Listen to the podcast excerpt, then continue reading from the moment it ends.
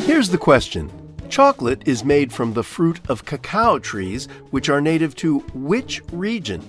Choose from the following Central America, North Africa, the South Pacific, or the Tibetan Plateau.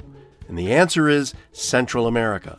Each fruit of the cacao tree contains around 40 cacao beans.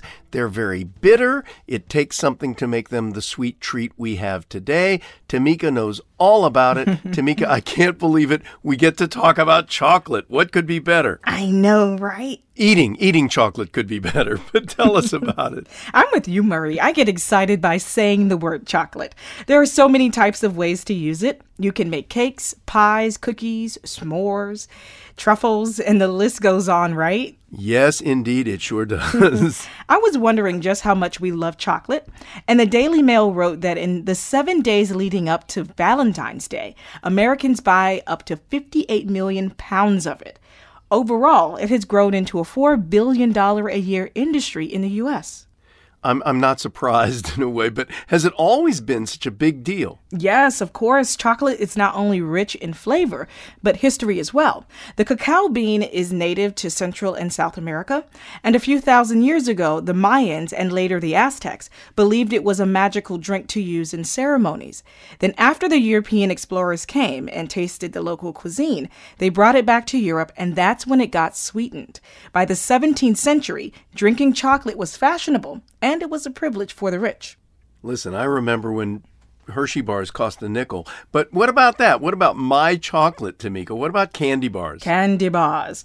Well, the chocolate bars that we've come to love are credited to two people. One was a Dutch chemist who found a way to make powdered chocolate. He created the foundation, and that led to Joseph Fry, who made a moldable chocolate from the powder. All of these discoveries took place in the early to mid 1800s, so by the late 1860s, a little company called Cadbury, do you recognize that name? Yes, indeed. They were marketing boxes of chocolate candies in England. And then a few years later, milk chocolate hits the market and it's pioneered by another name, Nestle. Uh-huh. And there are your candy bars, Murray. I am getting hungry. So, is it true, as as I've heard, that chocolate's good for you? Well, maybe in moderation. It's not exactly a health food, but the Mayo Clinic says that chocolate and its main ingredient, cocoa, appear to reduce risk factors for heart disease.